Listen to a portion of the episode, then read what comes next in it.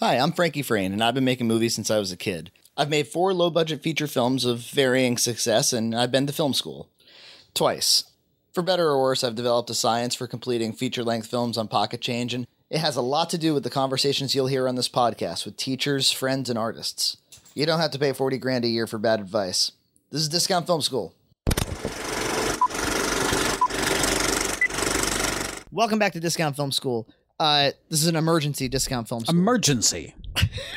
We've been having an ongoing conversation. Uh, uh, those those of us uh, who stay in contact a lot and you hear from a lot, uh, we we hang out in this little chat room called Slack. Uh, redcowentertainment.slack.com. If you want to join in and chat with us, you're welcome to do so as well. But um, we've been talking, and by we I mean uh, EJ Massa, who's been on the show, and John Hunt, who's been on the show. Uh, we've been talking about specifically why the Hobbit movies don't look as good as the Lord of the Rings movies, and we want to break it down and talk about it. Now, I know John hasn't seen the third one, but he saw the other two. EJ, did you say you haven't seen any of them? I've seen The Hobbit, the first one. You're just gonna call it The Hobbit. It's not like Uh, Star Wars. It has its own subtitle. It's, it's The Hobbit: A New Hope. Episode four, The Hobbit. Uh, Phantom Um, Menace. Did you, at the time you saw it, which I'm guessing was like two years ago now, Uh, at, yeah, at the time like- at, at- the time of this recording, the third one just came out, uh, called uh, Return of the Jedi, uh, the, yes. the Battle of the Five Armies, um, and I was a little let down by it on a whole, kind of like I was let down by the whole film series. And that's coming from a really big fan of Lord of the Rings. There was a time when I considered the Lord of the Rings films to be some of my favorite movies. I made a cartoon in which I used the Lord of the Rings, which I thought was a like an exemplary example. It's a weird phrasing.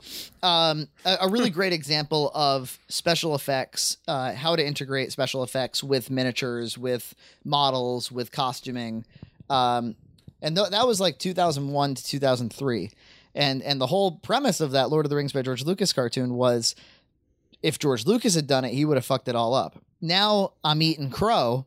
The, the internet wants me to eat crow because these hobbit movies came out and uh and they're supposedly like the prequels but they're not like the prequels They're not. they're They're, not. they're No. fine fine movies in general They- and that's the, I- how i would describe them they're fine I don't even know about that. I, I you know, if if I compare that, them against movies that are coming out today, like films in the Avengers series, you know, anything that's big action, which is basically what these films are, they, I don't know. They're not quite standing up.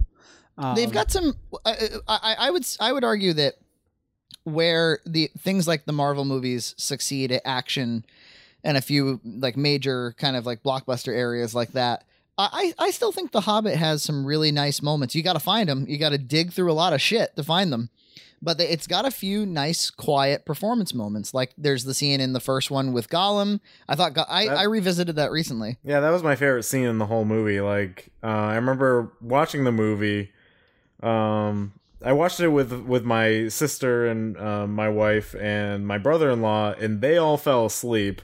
I watched the whole thing while they were sleeping, but like it was tough. It was tough, and the, but that was one shining moment where it was like the performances between you know uh, Bilbo and Gollum and um, uh, that's Andy Serkis, I, I think, and um, it was just like it was so good. It was like such a good Yeah. technical scene.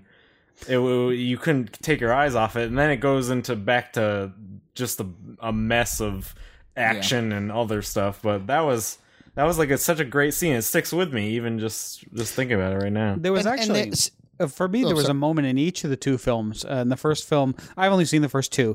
Um, the the Gollum moment in the first film and Smaug in the second film that felt like they were of the caliber of the Lord of the Rings movies, and Yeah. and the rest of it really really felt that it was trying to live up to that, and it rarely rarely met it, in my opinion.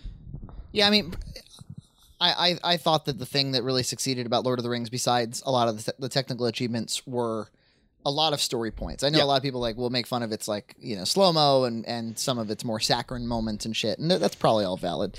But I think it has a lot of really nice story moments throughout.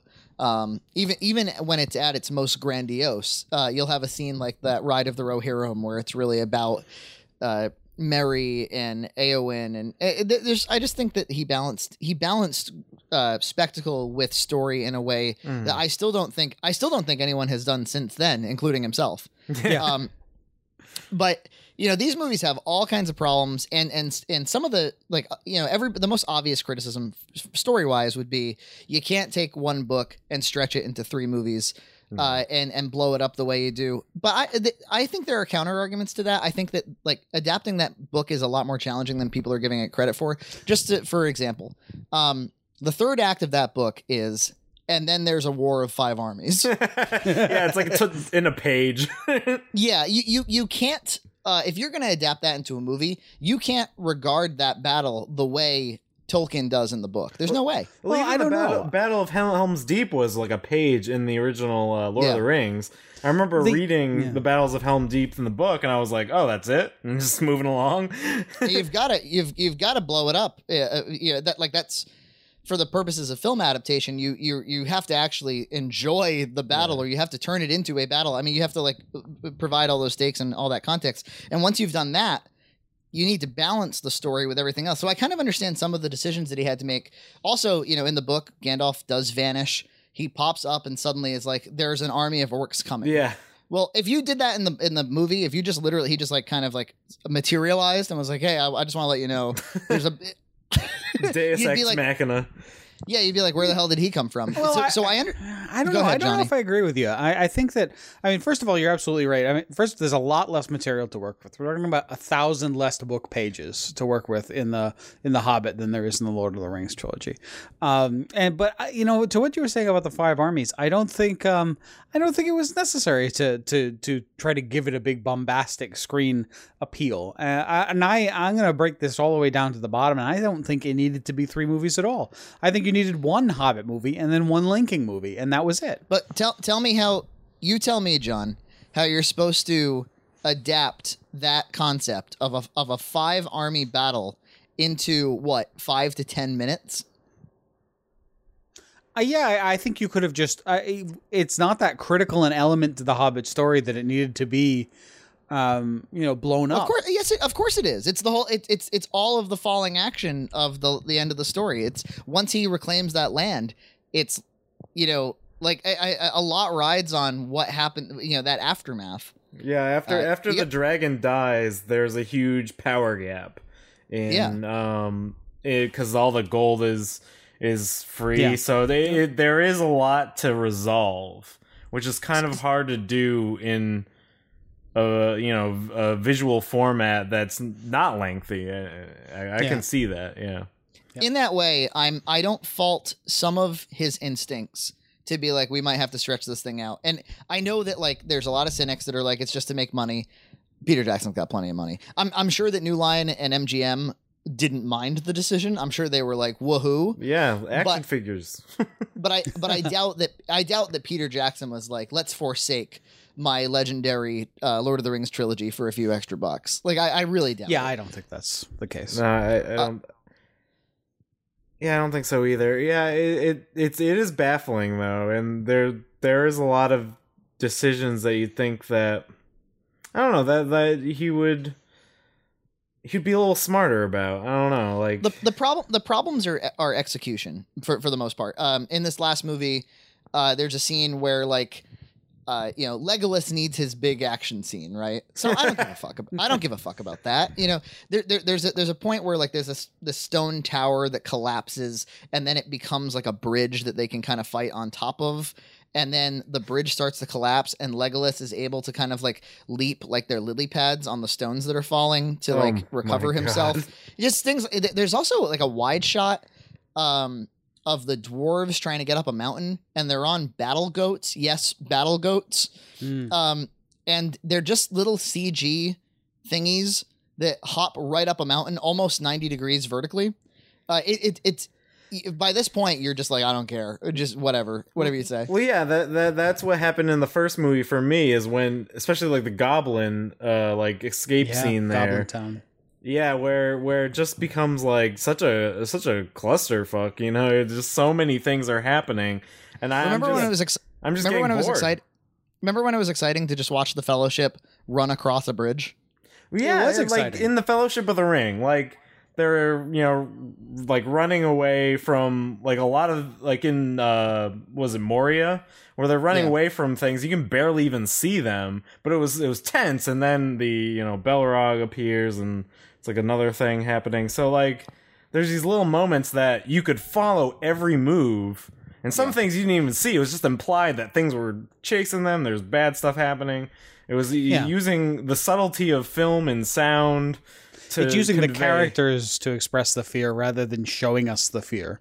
Yeah, Um, and and, the and very. Confusing, muddled scenes. Yeah, Yeah, each of them. So- each, it sounds like, and I haven't, again, I haven't seen the third one, but it sounds like each of the movies had one of those ridiculous, bombastic action scenes too. We had that ridiculous Goblin Town, Goblin Town in the first one, and we had the ridiculous barrels in the in the second one.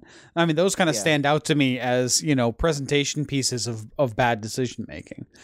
There's a there's a yeah. I mean, a lot of people will probably point to the fact that like within the first few minutes, Smaug is killed in this one, and and it it, it almost feels like you should have just stacked that on at the end of the second movie. yeah. what a first it's arc like- downer.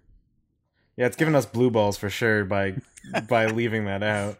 because it feels like it feels like Smaug was gonna be a even just based on like the ad campaign, it felt like he was gonna be a bigger part of the movie, and then he's totally not. Yeah, it's like when you Uh, get a celeb in, and uh, you know, and they they give them top billing, and then they're in the movie for five minutes, and then Yeah, they're yeah, out. yeah. Yeah, because even they like Stephen Colbert interviewed Smaug or whatever Right, on right. Yeah. the exactly. shows. Made a There was a lot of of publicity. Are, are you guys familiar with the uh, the British, uh, not the British, the Scottish comedian Billy Connolly? He's like the no. only British. He's like the only Scottish person that Americans are normally like aware of, besides Craig Ferguson. I know. Craig they're Ferguson. basically they're the only two people that like if like if you need to make Brave or something, like he's the, he's the only guy that you're gonna hire. Um, well, he he was hired as Dain Ironfoot, which is like Thorin's cousin that comes to aid them in the battle, and I had been you know I've I'm I've been aware of Billy Connolly since I was a kid, and I was expecting to see Billy Connolly the dwarf and to get kind of a charge out of that. I haven't been able to find any information on this, but for some reason, his face is mocapped. what, what does that mean? It's a human face. It, it, there's nothing about it that's fantastical. There's no reason to animate this human being.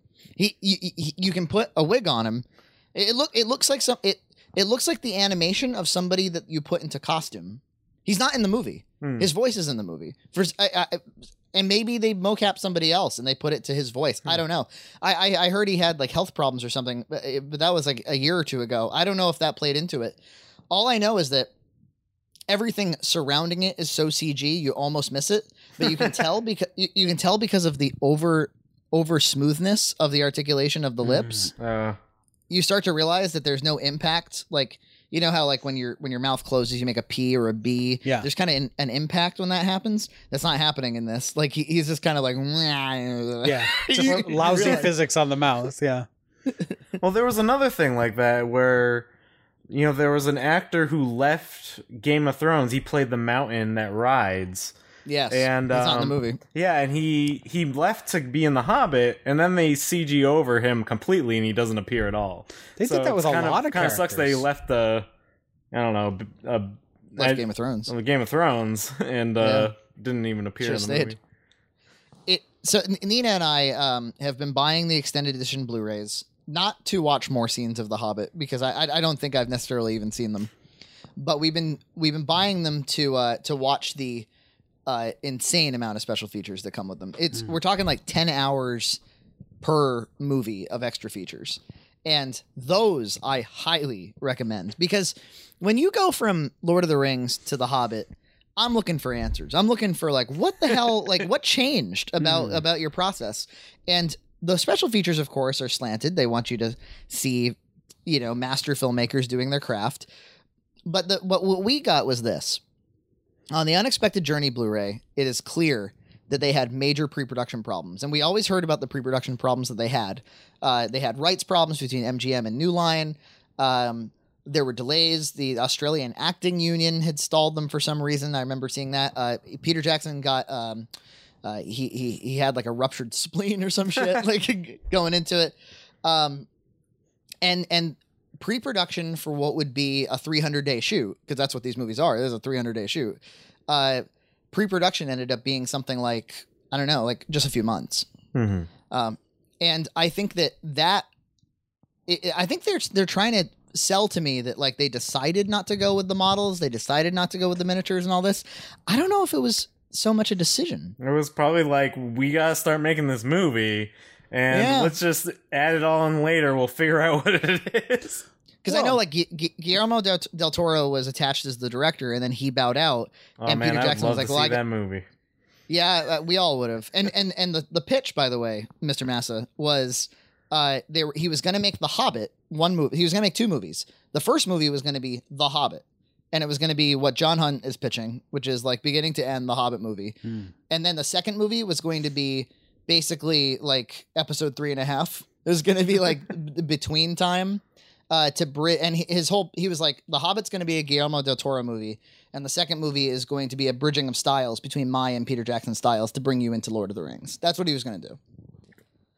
Yeah, that that would have been interesting, and uh, I, I want to visit the parallel universe where that happens. So I think pre-production is one of the things that really hurt them, and then I think the second thing was that Peter Jackson didn't want to make these movies. Um, yeah. I I can't say I can't put my finger on it exactly, but I feel a lack of passion when I watch these movies. Um, I see somebody who like Nina and I have this joke that I, I guess he owns the Chitty Chitty Bang Bang car, the antique Chitty Chitty Bang Bang car. yep. And, and we've got this joke that he just drives around the lot, like honking the horn on it and playing the music from that movie. and uh, and he drinks like they, they always talk about like he's all he always has his cup of tea. We think he just kind of like rides around drinking marijuana tea. Because they they would have like whole features on the Blu-rays where they were like we shot dwarves sitting in barrels on a studio for 13 days straight with no dialogue.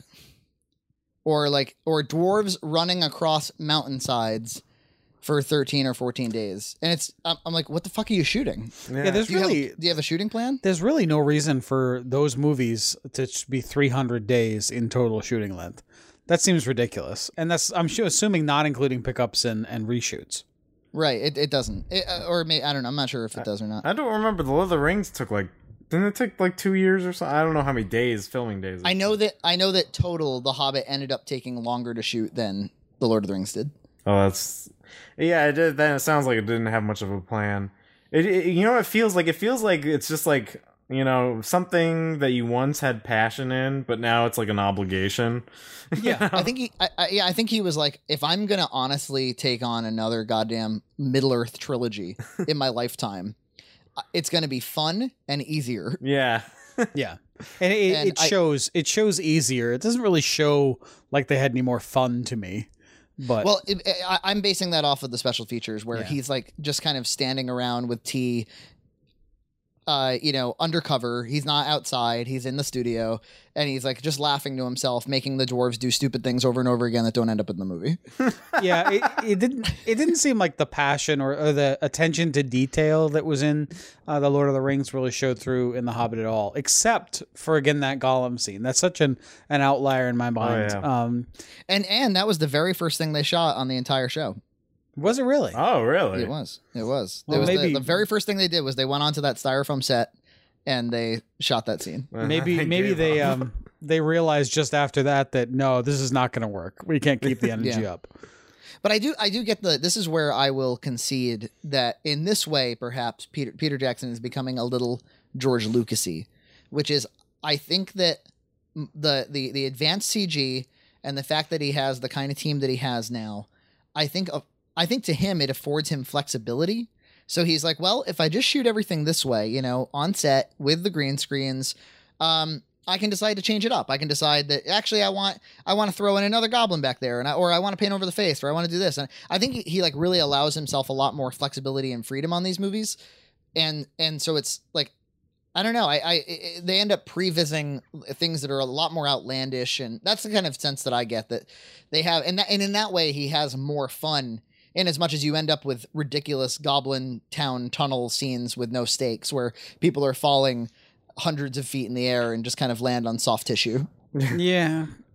But I, I don't know how. Uh, I mean, it, it just seems to make the make it lack such integrity, especially with um with with how lousy a lot of the CGI is, even by modern film standards. Not just using a lot of it, which is one thing, but there was some there was some legitimately lousy CGI throughout. I mean, uh, so this is this this is what I really wanted to talk about because as much as we, there there are story problems, there are acting, pro- there's all kinds of problems in these movies. The thing that I that I couldn't put my finger on until we started talking was what is with the look of these movies mm, because Mhm. I was watching um the music video for the credit se- sequence. It's uh, Billy Boyd who played Pippin in Lord of the Rings. He ended up doing a song for them, and they put together a little music videos like that cute thing you can finally do when you've shot six movies, where you can make like, like you can make a montage of like all the clips from them. And what it did was it really like when you put a Hobbit clip up against a Lord of the Rings clip, and we're talking. There's no dialogue. This is this is muted image. Uh, it it really outlines that there's something wrong with the Hobbit. Uh, and that Yeah. there's something very, very right about Lord of the Rings, and that that was the first time I was, I felt like my um, my instincts were like reaffirmed, where I was like, yeah, there there is something visual going on here on a technical level that I want to get to the bottom of, and that's when John started googling and linking me to things that I found very interesting. Yeah. What'd you find, John? Uh, well, a couple of things. Um, first of all, there's a, a lot of a lot of complaints around uh, this uh, this big one, this teal and orange look, um, the teal and Color orange grade. grading.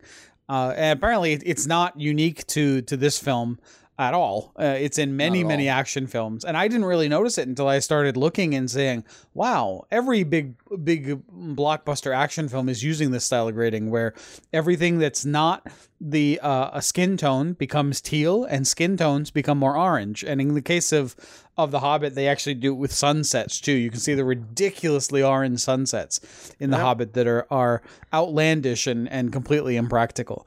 Um, Lord of the Rings didn't do that. Um, partly. Uh, it you know what they did? They re they recolor graded it for the the Blu-ray extended editions. They did. did they really? Yes, And You're, it- and you're guess- lying. and guess what? The uh the the skin tones look a lot warmer, and and the and, and the mountains look a lot bluer.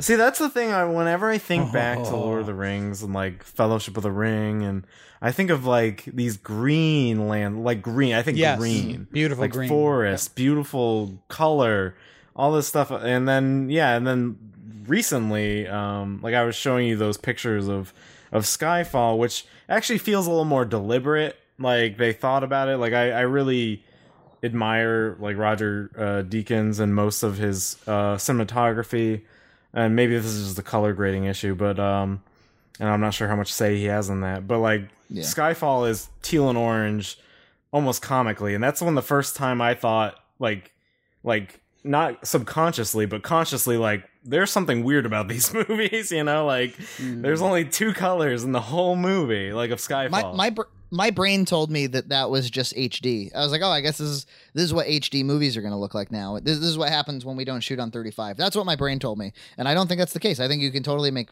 35 millimeter films look these look look this way. Yeah. Well, and I also I uh you know to to kind of back that up, this teal orange thing is not that old. It was not around at the time that we were um that we were seeing, you know, the Lord of the Rings movies come out. So, I if they had had it at that time, would they have done it? Who knows? Uh but They put it on the posters too. Like Yeah. the, the, the, the, the graphics for the posters are color graded the exact same way. The, the the explanation that I heard was that those are two extremely contrast th- like that that's as contrasty as you can get in Yeah. terms of like a dynamic Y- look. Yeah, on a on a color wheel, they are the exact opposites. Um, Yeah. So And because you're mostly dealing with white people, um, you, you want to warm up their skin. yeah, so yeah, because the the closest on the color wheel is like orange, and then across from that is teal. yep Yeah, but there that that's like completely. There's no story motivation to that Mm, whatsoever. No, that's completely technical, and it's it's Yeah. just uh, it's just what it's just a reality. There's no motivation behind it. It's just yeah. people are just doing it. Michael Bay does it exclusively almost. Um, yeah, the one what was it? Battle Battleship was the one that was pointed out as being the most gratuitous. that seems the- about right. there was a bunch of shots of especially like their CG shots and stuff because you have like um not only do you have people and submarines, but you also have water and like rockets that have like fire on them. Yep. Yeah. it's, you can you can just cast everything into teal and orange. Yeah, it's really, really strongly teal and orange. Another movie, and this isn't even it isn't even blockbusters. It's uh, the movie Drive. Drive is all teal and orange. Oh, yeah. Yep. If you if you look at Drive, And that's like that's considered like an art house film. Yeah, and it's a great film. Like the story is so good. I, I, I like. I'm not. I'm wondering since the blockbusters are doing this and uh, Drive an art house film is doing it. Like, what's the connection? Like, what's the reason for using teal and orange besides it pops the actors more? Not, a, not there really isn't. Uh, and what's funny is I, I I feel like I keep running like whenever I try to read more on it, I all I, I keep coming across like um After Effects tutorials on how to achieve it. Like, that's what we want. That's what we want to do. And I'm Yeah. like, isn't this something to get away from because it's so goddamn unoriginal and and it feels it feels more like it's like responding to market data than anything else. I, I think it may just be this kind of self-feeding effect in which because everyone is doing it, everyone is doing it. Yeah, it's Um, like you want your film to look like a blockbuster, and Yeah. Yeah, exactly. They're like, get that blockbuster. yeah. Look, Yeah, get it's that like film grain look. used to be.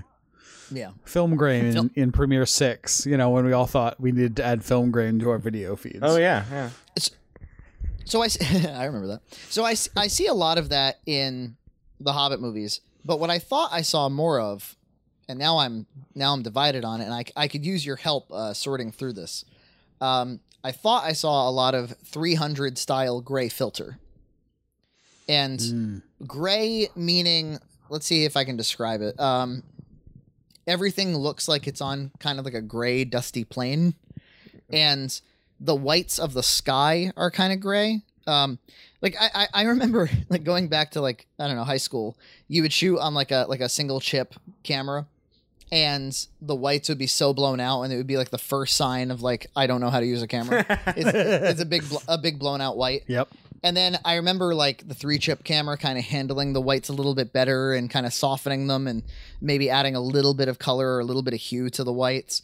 And I started noticing it more when I was watching like, you know, actually budgeted films, how uh, uh I don't know what you this is where like I'm not as technical as you guys. The um the way like the the I guess the sort of horizon between the sky and land like that kind of that like blur, that kind of fray um of light to things that are not so bright. Uh, I don't know if it it, it it doesn't have the effect of looking as blown out. Uh, but they started doing that. They started because everything was composited and green screened, and then color graded over. After a while, it looks like you just painted the whole frame with kind of like a gray wash.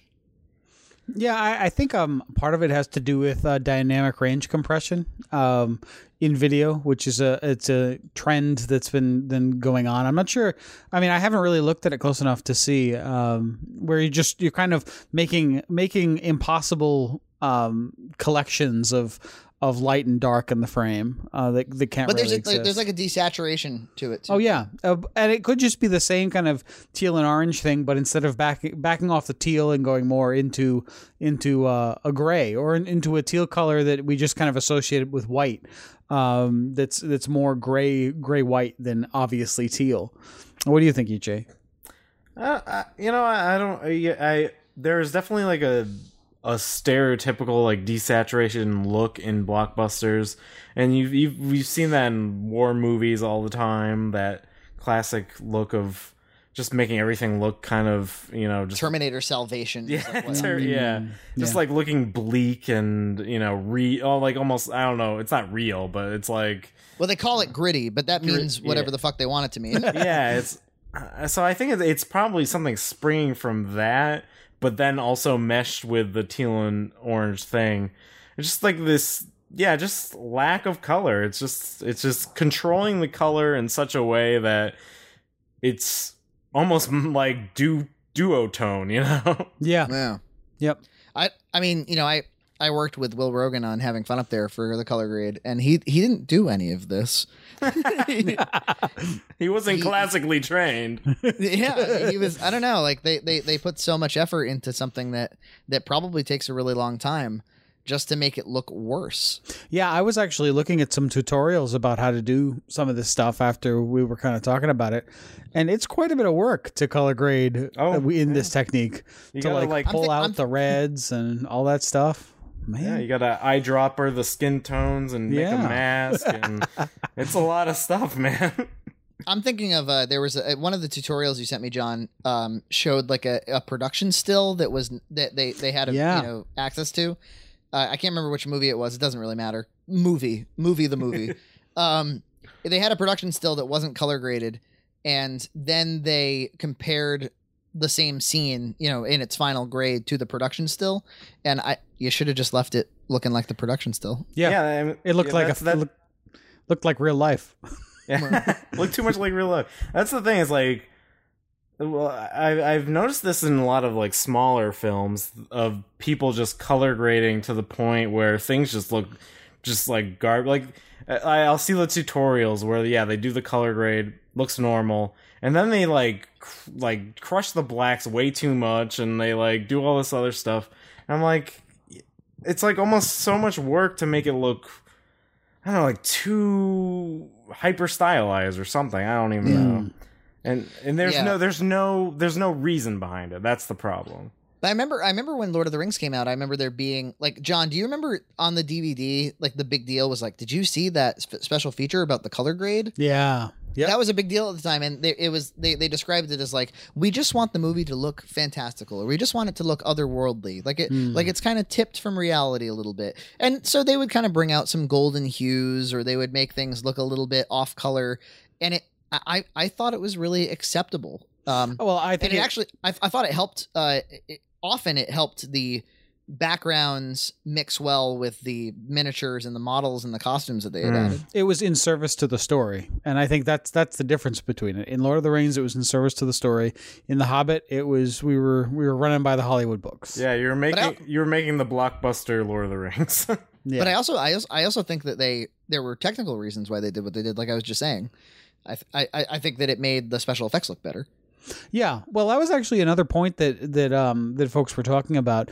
Is there's there's some uh, suspicion, and this is not confirmed that um, that because the film is is a was shot in 4K 3D at 48 FPS. Uh, Yeah. a lot of extra CG work was painted in or added on because the the practical effects didn't look right. They didn't look correct um the the uh, makeup was not really showed lousy in 4K and those kind of things. People really seem to to lend a lot to that and think that there's problems with it. It's that. not like 35 isn't high res. I mean, it's not. It, it, It's 2K. all, all, yeah, it's 2K. I mean, it's you know, But that that shouldn't be in like service. That like even if those were problems, can't you make CG that I don't know looks looks good? like has Well- color, has light. Oh yeah, has- but I I don't think there's a lot of uh, CG in 4K is still a relatively new thing. Uh, it, it's they can't there's not that many films that have been done in 4K yet. well, talk about Gone Girl. Oh yeah, Gone Girl. Man, yeah, that I mean, Gone Girl is obviously a subtle use of um green screen and special effects and compositing. Um and He did some he did some wacky shit in that movie with compositing. Oh yeah, like um John, you didn't see the movie, right? No, I didn't. Should I? So this is j- just for some quick background. This is Dave Fincher we're talking about. This is the guy who did. Uh, he's done some. Yeah, he's, he's a master filmmaker. He did Fight Club, Social Network, uh, Seven, uh, Benjamin Button, uh, uh, Zodiac, a bunch of movies. And he um he's like a huge proponent of digital filmmaking. He's Hmm. kind of like like along with Soderbergh as as one of these guys who's like I'm going to use HD and then I'm going to use 4K and I'm going to use the red and we're going to achieve more this way. And he's a real he's got kind of like a Kubrickian um perfectionism about him where he'll take a, Hmm. a billion takes and whatnot. In this movie he so uh, this is something I read. I I, I hope it's true because it sounds really cool. Uh, he would take he would mix and match um, performances that were in the same camera setup from different takes with composite. Huh. You could certainly do that. I mean, but but that's a that's a nice classic style effect. That's not like CGing the performances onto you know painting over a performer and CGing a model, which is basically what what was done in in The Hobbit. Um, Yeah. Um, I don't know if you saw the video I sent you guys. Um, I didn't. Okay, so it, it showed some of the special effects from Gone Girl, and it used a lot of green screen, more than you think. And um, like all of the ex- like inside the house, all the exteriors were green screen. Like uh, like everything looking out of the house was green screen. There was a lot of compositing that way, and it's just it's subtle, but it looks so much better. Um, You don't think of Gone Girl as like a big effects movie. Yeah, it's, but- it's kind of a it's people walking around a house, walking around a yard. Yeah, and and all those and a lot of those were sets, but there were and you I thought like looking at the movie, I thought it was all natural light. I thought it was all Yeah, this, and then I saw the behind the scenes, and it's it's a st- it's a stage, it's a studio, and like he he's so deliberate with every single, and that's that's what I think that that the Hobbit movies lack is like there's there's no nothing looks deliberate. It looks like, effects there in service of the it is. movie. Yeah. Chris Nolan's another really good example of somebody who's a real stickler for um for excellent CG. I, I I've I've I do have problems with certain Christopher Nolan movies. I'll tell you one thing, I don't have any problems with any of his CG effects because I barely notice them. Uh, Yeah. they don't feel like they don't feel like he leans on them at all. And he just made a giant movie in space. So, it's not like he doesn't use CG. He totally does.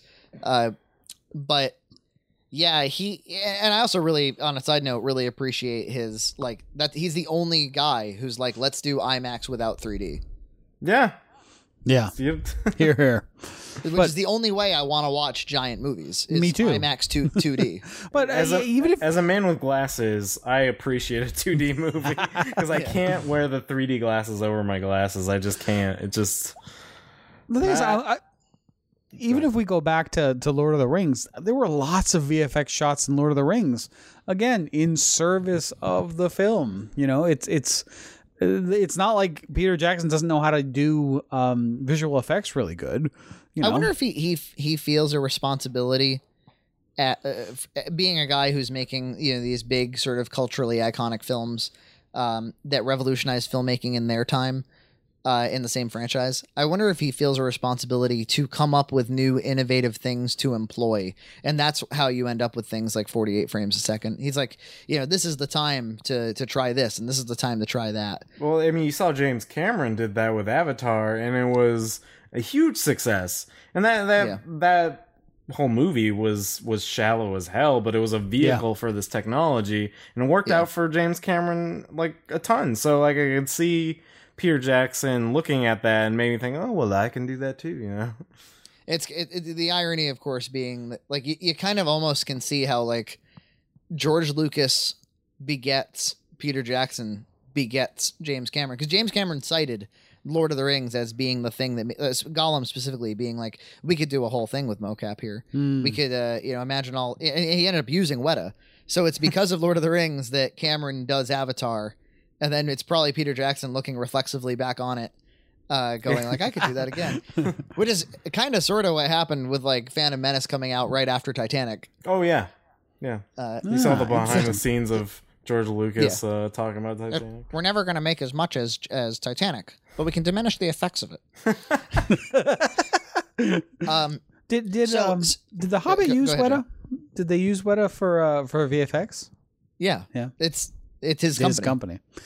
Yeah, I, I can't believe her. It just it just looks like such shit. And and uh, Well, it, it, that that that's a little reductive. I would say that lots of it looks like shit, Yeah. and lots of it doesn't. yeah, all right. Oh yeah. and th- and therein lies a mystery to me, which is like what's going on with because King Kong suffers from the same thing, uh, where you have some CG that is revolutionary Yep, and some that looks like 1996. you're right. You're right. So what's going on? Is it just literally the volume of shots and the fact that they all have a deadline and they have to complete it at some point?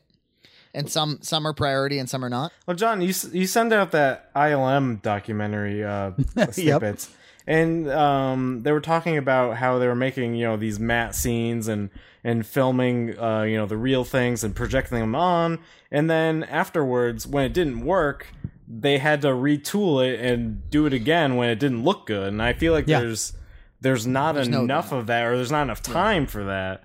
Um, Yeah, well, probably by the. I mean, almost all the work for these films was done after that 300 day shoot, and probably a lot of decisions had to be made that were like, okay, well, we can't reshoot the entire thing. We're gonna end up just, you know, having a deal, I guess. I know that like the you know on the Desolation of Smaug Blu-ray, like the big cute thing was that they were mixing the audio. They were doing the final mix literally like seconds before the studio insisted on having the film for distribution.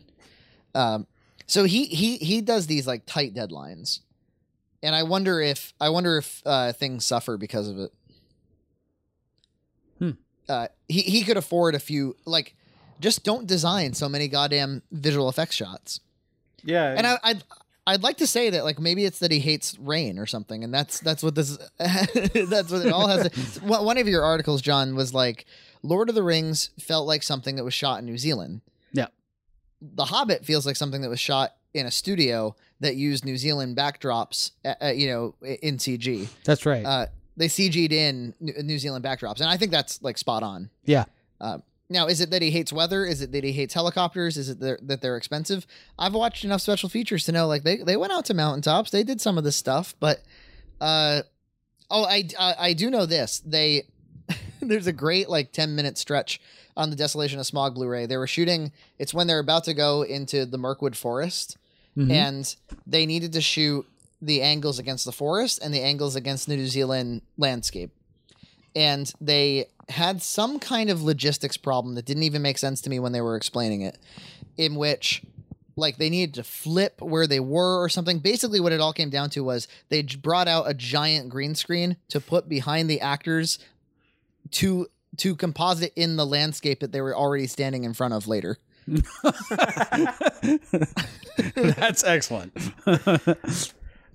And of course, we've probably all heard by now that Gandalf cried on set and stuff. Right? Yeah. Do you guys oh know the yeah, story? I've, I've seen the video. When for anybody for anybody who doesn't know, I mean, the long and short of it is, it used to be that when you wanted uh, actors who were the same basic height to look taller or shorter than one another, you could use this really cool effect called this really kind of like simple and beautiful and and somewhat revolutionary effect called uh, forced perspective, where you can just just by the magic of cameras, uh, you can push a character into the background and push another character into the foreground and uh, with the right focal range, you can make them look like they're sitting next to each other but different heights. Yep.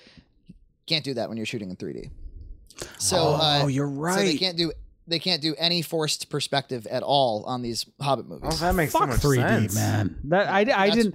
That did not make sense to me until just now. That you you cannot do that effect in 3D. It'll fall apart. So how do they? How do you shoot a scene then, in which there are a bunch of dwarves sitting at a table and Gandalf sitting at the same table, and you have to shoot it all in a master? How do you do that? Ah, green screen composite. but you want them to be able to interact with one another, right? So what you've got, so what you've got to do is you got to build two sets, and you got to have two camera crews, and you have to have them communicate by uh, earpiece.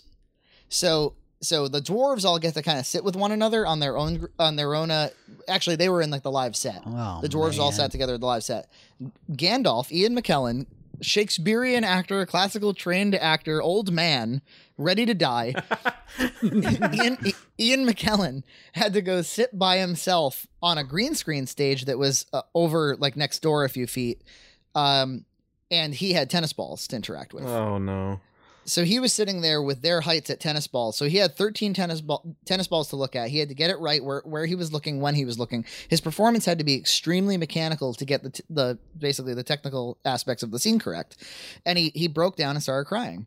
And it's it's all on it's all on the Blu-ray. They didn't even like pull punches about it. They were like, "Yeah, we suck." we're, we're torturing this poor old man. Yeah, and they, they all they could really do was like they got him a bunch of gifts in the morning. and, and and all in service of the shitty ass 3D effect that that no one wants That anywhere. everybody like avoids the showtimes for. yeah. They're like, I have to pay an extra five bucks. I'll go at seven.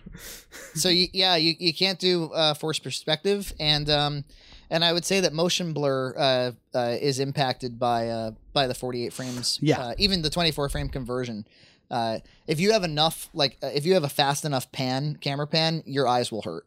Yeah, that that's that's just because the technology is brand new. Um, nobody's ever had to downsample 40 FPS, 48 FPS to 24 before, so they picked a technique and they stuck to it, and it looks okay.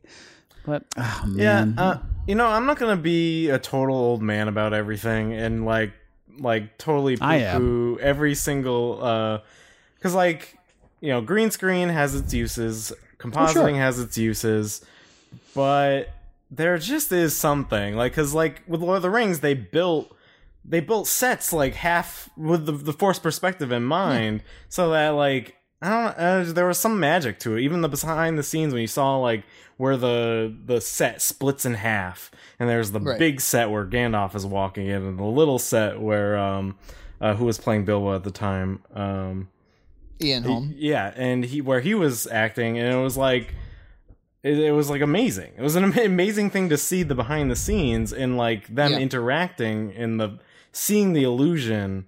Yeah. Um, and I, yeah, Ian there's- McKellen. Ian McKellen literally he goes like, if this is acting now, I think I might need to quit because this I don't want to act like this. This is not. This is no good. But Uh, and that play, yeah, having flown to Australia one time, uh, that's not a fun flight either. So if you got to fly all the way over there just to sit and stare at tennis balls, uh, Oh, talk to all your tennis ball friends. j- just so barefoot chitty chitty bang bang Peter Jackson can have his marijuana tea.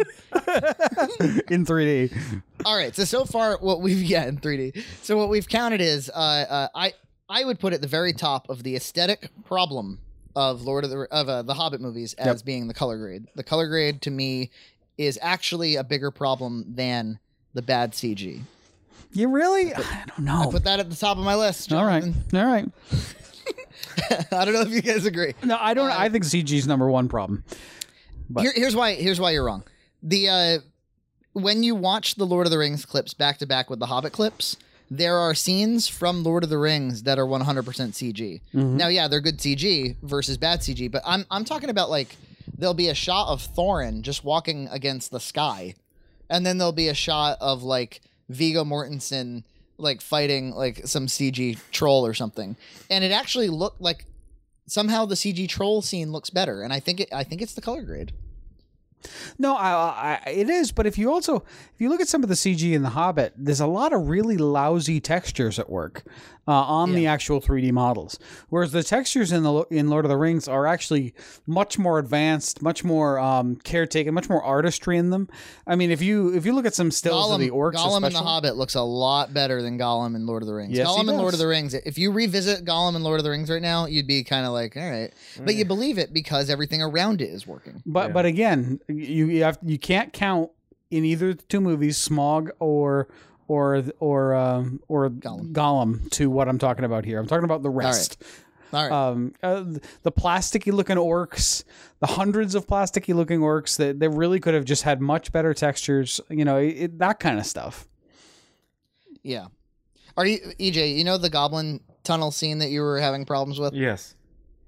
Did you know that they shot all, like everything that's in the final movie, they actually did sh- shoot that with practical goblins, and then they decided that they looked a little too dumb and they painted over all of the goblins' heads with CG heads? Uh, no, but um, I'm not sure if even if there were real goblins, I think that scene still would be dumb. I don't know. It's like No, you're right. You're right. But but it, it's an example of like, for some reason they they're like sh- chickening out out Yeah. of nowhere. yeah, Egregiously. And ev- I agree. Everybody, everybody was defe- everybody was defending it as like, well, at least the actors had really good reference. I was like, oh, suddenly we care about reference. What, fucking Ian McKellen is dying in a green screen. Is the green screen smothering him, covering him, Oh, being hit with tennis balls. I don't want to act. Uh, complete side note has nothing to do with filmmaking. Uh, you guys familiar with Christopher Lee's metal Christmas albums? No. he every Christopher Lee is 92 years old, and every year he releases uh, metal Christmas music where he just chants the lyrics along to the music, and it, it, it is absurd beyond absurd. Like it was like. Glory to the Metal King. I, every year he releases a new that's album. this sounds like like, stri- something I have to look up. That it sounds like something that like would be made up by somebody. It's it's not at all. He he's just having a good damn time. He's like, I recently discovered metal, and um, it, it's a wonderful art form. Uh, he's just More crazy. power to him, man. That sounds great. Yeah. I know. I, I really love it. But in uh, in this latest movie, there's a scene where like the White Council shows up to help Gandalf fight off like some of Sa- some of Sauron, and Saruman, Christopher Lee, is one of the people that shows up, and um, he's looking a little better than he did in the first Hobbit movie. He it, it looked like they gave him like a, a calcium injection or something like that. he wasn't looking good in Marionette that first on one. because we're so aware of how completely crippled he is the, the the illusion is broken so quickly when he suddenly like starts sword fighting a bunch um and they they they, they didn't even do like the um attack of the clones thing where they kind of like composited his face on some other guy this time like his hair just got in the, got in his way like Kind of like kind of lazy like a metal ass. kind of like a metal musician almost like his hair he was just kind of headbanging with his big white hair and it was just suddenly a stunt guy so all i could think yesterday as i rewatched the movie was i would love to rescore this to christopher lee's metal yeah, I was about to say they should just like uh, turn it on for him. You know? he'll let you have it Yeah. he's not gonna like hold back the rights and make it a big deal Like, yes, that would be great in the film. Dip me in blue paint nude. so, um, all right. So lousy CG. We all knew that. Um, story problems galore. Uh, uh, excess. Bad color grading. Is there anything else that's that's contributing to the aesthetic displeasure? Uh, well, we already discussed the the use of 48 FPS, new unnecessary new technologies. Some people will really defend it. Kyle is one of the people that will really defend 48 frames per second. do you have Now- a Do you have a argument for? Uh, what would Kyle's argument be? that um that it's more aesthetically pleasing and the because it's more lifelike and the only reason that we uh that we don't accept it that we only accept 24 frames is because we're used to it that it's not intrinsically more pleasing i think it is intrinsically more pleasing I, I do too because uh, you get that subtle motion blur that you you see in when you look at things. I don't know. yeah, that, that, that's what I and and and, and uh, yeah, somebody made the point recently. They were like, you know, painters paint in motion blur. yeah, because that's that's what you see. Yeah, Yeah, well, I mean, it's the difference between when you when you pan your eyes and things actually appear blurred, or you're just staring at a screen. I mean, I remember I saw only the first one in 48 FPS 3D, and saw it with you. man, yeah, I, I was I was so disoriented by that film. We Um, podcasted right after it in the car with iPhones. We like exhaustedly ranted about it for a half hour and then passed out. Oh God, uh, did they even did they release the third one in any 48 FPS showings? I don't know. I would call the whole thing a failure. Though. Yeah, they Yeah. didn't after after the first one. They didn't even advertise that it was available. Like nobody talked about it. Everybody forgot. Well, what they say about you know what Peter Jackson would argue about 48 frames a second. And I think James Cameron's an advocate of it too. Um, in general, what what they're saying is like because it's more lifelike, it feels like you cut a hole in the screen, and that these are stage actors in a stage play. Hmm. That you're no longer watching a movie; you're watching life. Yep. Um, there's one problem, which is that Legolas is jumping on falling lily lily pad rocks, and um, it looks like fucking crap. And I don't think I'm watching life at all. Well, you know what? There's another thing is I don't. Uh, my problem aesthetically is there shouldn't be Legolas in this movie at all. Yeah. Oh yeah. Yeah. Not to mention don't he was looking kind of old and not like Legolas anymore when he's Obviously, to be. I think we're all 50 years kind of younger. exhausted by like the wink, wink. Like you, you already know this character cheap stuff. yeah. Um, I think there might, from my point of view as Lord of the Rings fan, I, if if you're trying to, I try to keep in mind like if you were trying to design it so that you can watch the three Hobbit movies back to back with the Lord of the Rings movies, and it feels like a, co- a cohesive story that grows, rather than it being like a re- like something that okay, I've already seen Lord of the Rings, now I'm watching this fan serviced Hobbit movie. Um, because that that should have been the goal of both Lucas with the prequels and Peter Jackson with the Hobbit movies is is you're trying to make something that somebody who's never seen any of them can watch in a row. Um, in that way, I think it might be kind of fun, kind of nice if if Tolkien said that Legolas is the you know a woodland elf who is the son of the woodland king who is a major character in the books. Mhm. I think it might be kind of nice to see him in the woodland realm. I don't think he's a character that needs to have the final showdown with the f- CG orc. Not to mention a love story. Um, I think like another, you know, there's a scene where like he he looks at a photo of of Gloin's son, and he's like, "What's this piece of shit?" And and Gloin Gloin's Gloin's like, "That's my son Gimli." That's just too too hat, hat naughty. Tip of the hat. But I think it's okay. I think it's okay to you know you got to be careful with Star Wars had this big problem too, which was, um, it, you, you make the world look way too small when Mm. there are too many chance encounters. Yeah. Like Yeah. uh, C3PO being built by Anakin and Uh, There's like seven. There's like seven people in the galaxy. yeah, exactly. it wasn't necessary. It's not necessary in, in either of the two film series to do that, and yet But I think they it, insisted. it, it might be. It, it might be kind of nice to because the elves are immortal and all that kind of stuff. If you if you saw Legolas for a moment in The Hobbit, and you were like, oh, I you know I kind of slightly remember him, and then he pops up as part of the Fellowship, he becomes a major character later. I think that that could be okay. oh That's- yeah, Yeah, that's, That's fine. No, I, I think just hinting at like the complexity of the universe Yeah. um is great, but like yeah, the other way kind of shrinks it down. It's like these are the characters from Lord of the Rings that go on to the Yeah, yeah. Lord of It's the cheap. Rings. Yeah. go find this person in fifty years. Yeah, go find a Strider. That was just I don't know what the hell that was, uh, and, and I feel so bad because it's Lee Pace who has to deliver it, um, who plays like uh, Ronan in the Guardians of the Galaxy movie. and Yep. He he just seems he you know he's trying man. He's he's like I'm gonna I'm gonna deliver this like I would actually ever say it. There- there- there's not even really a re- he doesn't even provide a reason. He's not even like well. if you find Strider, then maybe you could finally learn how to do the laundry or something. I don't know. Like, he, there's not even a good reason to. He's just kind of like because uh, Go, there will be more movies. go yeah, go find the next movie. the, the- the line is the line is literally um he goes he uh, his father Arathorn was a good man. He may someday grow to be a great man. That's what he says. I'm like, well, when were you a fucking fortune teller? oh, Reading palms in a styrofoam set. Ugh. All right. Well, I, I, I was also kind of hoping that this discussion of The Hobbit would lead to talking about other horrible, sad trends in other like big movies. Is there anything that we missed that we would like to see less of in aesthetically, technically speaking, in uh, uh, uh, any kind of tired trends?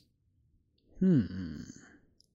You know, I, I just in general, like I was talking to you uh, the other day about watching uh, Air Force One, and uh, just how not cynical it is. You know, Yeah. like Yeah. everything has to be like this weird, cynical view of the world, and like you know, everyone's an anti-hero. There's nobody who's just like. Well, if you're innocent, you're dumb, right? Yeah. Innocence is, is stupidity. Yeah, innocence is stupidity now. And there was something that was just fun about just watching Harrison Ford, the pure good president, kicking ass and uh, killing Gary Oldman with a parachute. Um, it's like- I, I, I, I sort of think that Guardians is getting us there. That kinda. that's I was actually going to say that, but if you look at it, Guardians is really like is is a Star Wars film. It, it's basically the Yeah. same kind of kind of story, and it's it's it's nice that it's throwing back in multiple ways like that. And I think it is. I think it is. Um, it, it's it's kind of taking us out of that cynic, cynicism that's definitely a problem. You're right. I mean, they are anti-heroes. They are pirates. Yeah. you know. They're all they're basically all Han Solos defending the galaxy. yeah. But Yeah. It, it- but I agree that there was some even though all of their backstories are horrible, they're all like have so much tragedy, but like it was so yeah, lighthearted and um you know, he had a the bad guy didn't have much to like much character development, but I don't think they needed to. And I think it was just yeah, it was just fun. It was like a return to Star Wars. It was a blockbuster. And um, I, I felt really good about Guardians of the Galaxy. oh, I love felt it. like I it thought was, it was a good great. a good turn for Marvel, and hopefully, you know, it continues. I I, th- I think I'll put uh, my finger right on what makes Guardians. If there was one thing that makes Guardians really stand out from other blockbusters, it's simple. It's pacing. Mm. The movie had a really amazing sense of pace, and and I'm not seeing that in very many other movies. Yeah, there, there's, there's no. Uh, that that's something that I got really tired of in the past couple years. Is no, yeah, there's no like editing. You know, like the things No. aren't edited down to a proper length. Like, like Transformers was two and a half hours, and people were like, "Well, that everyone saw that, so let's have our things be two and a half hours or run as long as possible." awful. And there's awful no film. there's no reason behind it besides that other other blockbusters were this length, so we got to be this length. But uh, that's the, that you're right. Like Guardians of the Galaxy was a solid two hours. Yeah. Didn't overstay its welcome. Once it was Yep. done, I was like, I was so thrilled. I didn't think it like uh dipped down like or it didn't slow down like and drag on so But There's you- a funny thing with with video games, which is um, I think a lot of times, like if, if you sold me a video game and it was only ten hours of gameplay, I'd probably feel like you should have charged me less money. yeah Hmm. But does does less gameplay equal um, more? Does more gameplay equal more value? In the case of movies, we know that that's not true. We know that an extra hour does not necessarily mean an extra hour of value. no, not Uh, at it all. It can really diminish it can diminish the overall experience if you don't put the good bits close enough together a lot of people complain that bilbo baggins is not in these hobbit movies well if Hmm. you took all three movies and you made an edit in which all the bilbo parts were close to each other you wouldn't make that complaint yeah there's uh, we, it- we got to make our own phantom edit of the hobbit movies i'll wait for topher grace or whatever the fuck yeah uh, but um, I may, man. I don't know. I I enjoy that kind of thing. Uh, I'm looking over my my list of movies I saw this year. Unfortunately, I'm kind of lame, and I don't really see a lot of independent films because I make them instead. But I I do see most like major cultural thingies. And I liked X Men's X Men Days of the Future Past a lot this year. I like I actually liked Captain America Winter Soldier.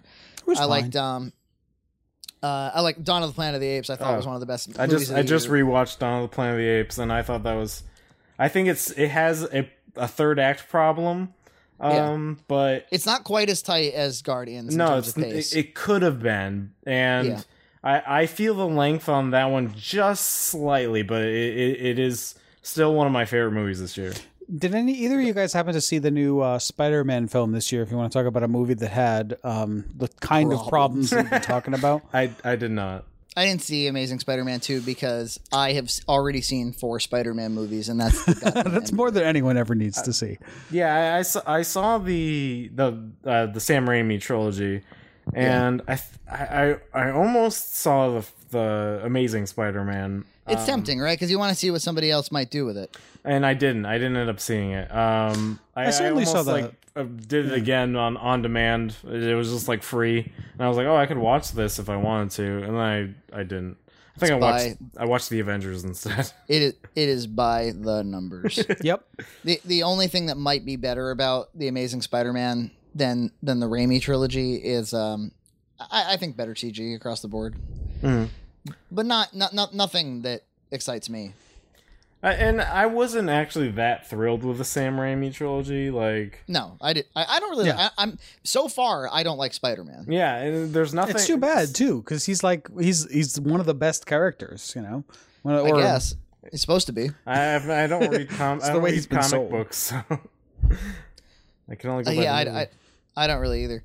Uh, One, one movie I would, uh, you know, that like got totally overlooked this year that I would really point at for um, directorial, visual prowess is the Boxtrolls.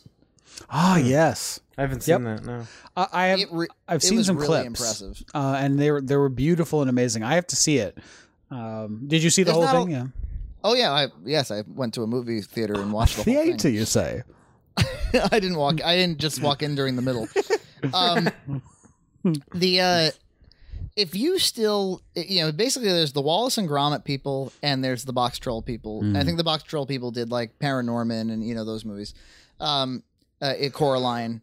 Um, if you still make stop motion movies these days, um, it's because you really want to yeah, and if if you really want to then you do it right and um, uh, watching it shot in that high resolution uh, i did not see it in 3d thank god um, Yep. I mean the, the the in- just incredible animation and incredible ideas i mean to me that's like you know uh, th- there are a lot of talented animators out there but what really excites me is great ideas Hmm. um, You- we know that like a lot of a lot of pixar movies are filled with great ideas but you don't see a lot of other kind of animated films like that and Hmm. this is definitely one of them yeah. I, I saw Paranorman, and I thought that was just It was good. It was good. I it liked had it. some it had some problems, but like I thought it was just so imaginative and so yeah yeah um clever. I don't know. It, it was very good. that's what this has going for it is like just really incredible like imagination um just this this dopey little idea of like uh uh, these trolls that that are in boxes, and um, you know they're not really hurting anybody, but they're kind of like you got some like really fat. Like Cockney British people that are racist against them, and decide that they gotta like round them up. And they they have like a government that is completely like their currency is cheese. Um, like they they they, they just My they just like completely like they, they have an excessive amount of cheese and they have these cheese tastings and it's supposed to like I guess communicate like their wealth and their status. um, it's it's really good stuff. Um, but that's you know looking at, at my list of what I saw this year. That's that's the only those are the only movies that kind of stand out. There was one really standout performance. Um, there's the Theory of Everything, the Stephen Hawking movie Oh, I want to see that. Yeah. the movie itself is like totally Oscar bait, saccharine nonsense. But he plays multiple stages. I would say he probably plays like seven to ten different grades of Lou Gehrig's disease over the course of twenty years.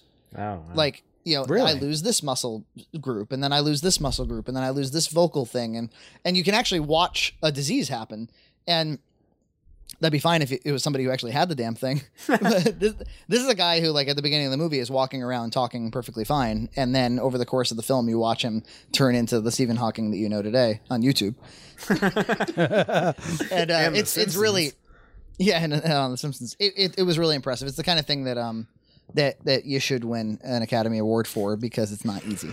Yep. Yeah. So with that, uh, uh, thanks guys. I wanted to talk about this bullshit with somebody. No, it's a good topic to decompress on. yeah. Yes, yes. You guys should now go see these the rest of these movies and. And if, if you feel like you have anything left to say about them, come on back. I'll probably have to go see it. yeah, I'll I'll be watching a lot of the Oscar bait movies because I I like I like the Oscar event. So Me Oh, too. it- I'm I'm glad because we we watch it every single year, and we uh, I, we always try to wa- at least watch all of the Best Picture nominees. yeah, I, well, I remember you did the podcast. I think uh, for for the uh, Oscars. I wouldn't mind joining you on that one. You should. You yeah, you absolutely should join us. absolutely. But but the requirement is that you got to clean up. You got to watch a lot of those movies. Yeah. See, I, Damn, I I, I, don't go to the movie theater that often, so as soon as they get on demand, I watch them, and that's the problem is that these these these studios are very stingy. Maybe with the John interview, maybe with the interview, they'll start they'll start doing John- more digital. John belongs to Usenet, and we'll all be seeing all of the films. yes. Oh, okay. Uh, I will. Uh, so with I'll that, look out for uh, that. yeah, look look out for that. I actually I saw the interview by the way. You might have seen uh, uh, my Facebook post about it. Yeah, um, it's it's it is what it is. It's just so so fucking stupid. Um, but there's so much more to say on the interview that, that this isn't the forum. Yeah, let's Uh, end it here. long uh, long story short, terrible movie. You gotta watch it, or else uh, you know. Terrorist You're film. As soon communist. as as soon as as soon as somebody threatens you with violence, you kind of have to do the thing that they told you not to do. Uh, yeah, it's, it's, uh, yeah, that's that's the thing. You got to do what you're told not to. It- it- it's it, as soon as someone says, uh, "If you eat that cheese, I'll punch you." You gotta eat the cheese. Yeah, Yeah. Take the punch. Or at least think about it really hard. Uh, we will talk to you next time. Enjoy your 2015. So ya. Bye bye. Chitty bang bang, chitty chitty bang bang, chitty bang bang, chitty chitty bang bang, chitty bang bang, chitty chitty bang bang. Oh, you pretty chitty bang bang, chitty chitty bang bang, we love you. And in chitty chitty bang bang, chitty chitty bang bang, what we'll do near, far, in a motor car. Oh, what a happy time we'll spend. Bang bang, chitty chitty bang bang, our fine four-fendered friend. Bang bang, chitty chitty bang bang, our fine four-fendered friend. Chitty bang bang, chitty chitty bang bang, chitty bang bang, chitty chitty bang bang, chitty bang bang, chitty chitty bang bang. Oh, you pretty chitty bang bang, chitty chitty bang bang, we love you. And in chitty chitty bang bang, chitty chitty bang bang, what we'll do near, far, in our motor car. Oh, what a happy time we'll spend. Bang bang, chitty chitty bang bang, our fine four-fendered friend. Bang bang, chitty chitty bang bang, our fine four-fendered friend. You're sleek as a thoroughbred. Your seats are a feathered bed You'll turn everybody's head today. We'll glide on our motor trip with pride in our English ship, the envy of all we